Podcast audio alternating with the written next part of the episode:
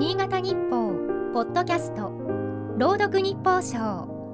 この番組は新潟日報のコラム日報賞を新潟県内の地域 FM10 局が持ち回りで読み上げます。12月15日。かつて家々にいろりやかまどがあった頃は天井や梁に黒いすすがたまった。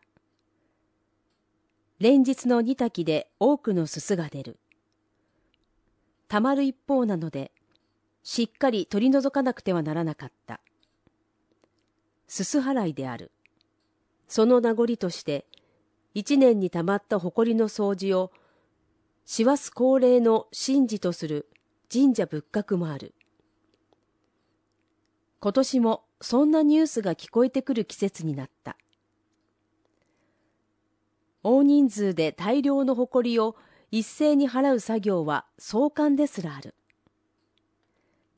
煮炊きで生じるすすは窓にたまるとガラスが黒くなって外が見えなくなる。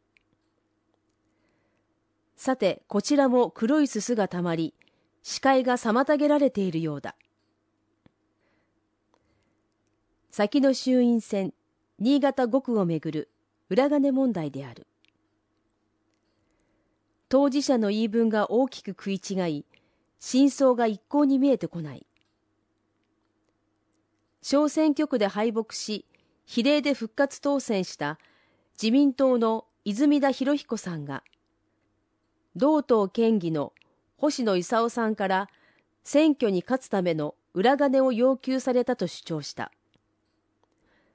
名指しされた星野さんは、集会の会場費や印刷費など、選挙活動の必要経費の話だったと強調した。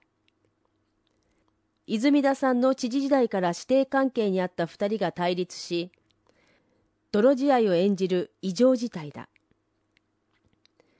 多くの有権者を唖然とさせ、政治への信頼を損ねている。泉田さんは星野さんを党から除名するよう県連に求めており、県連は二人に意見聴取するなどして、年内決着を図るという。すす払いは伝統的に正月の準備が始まる今月13日にやるのが習わしだった。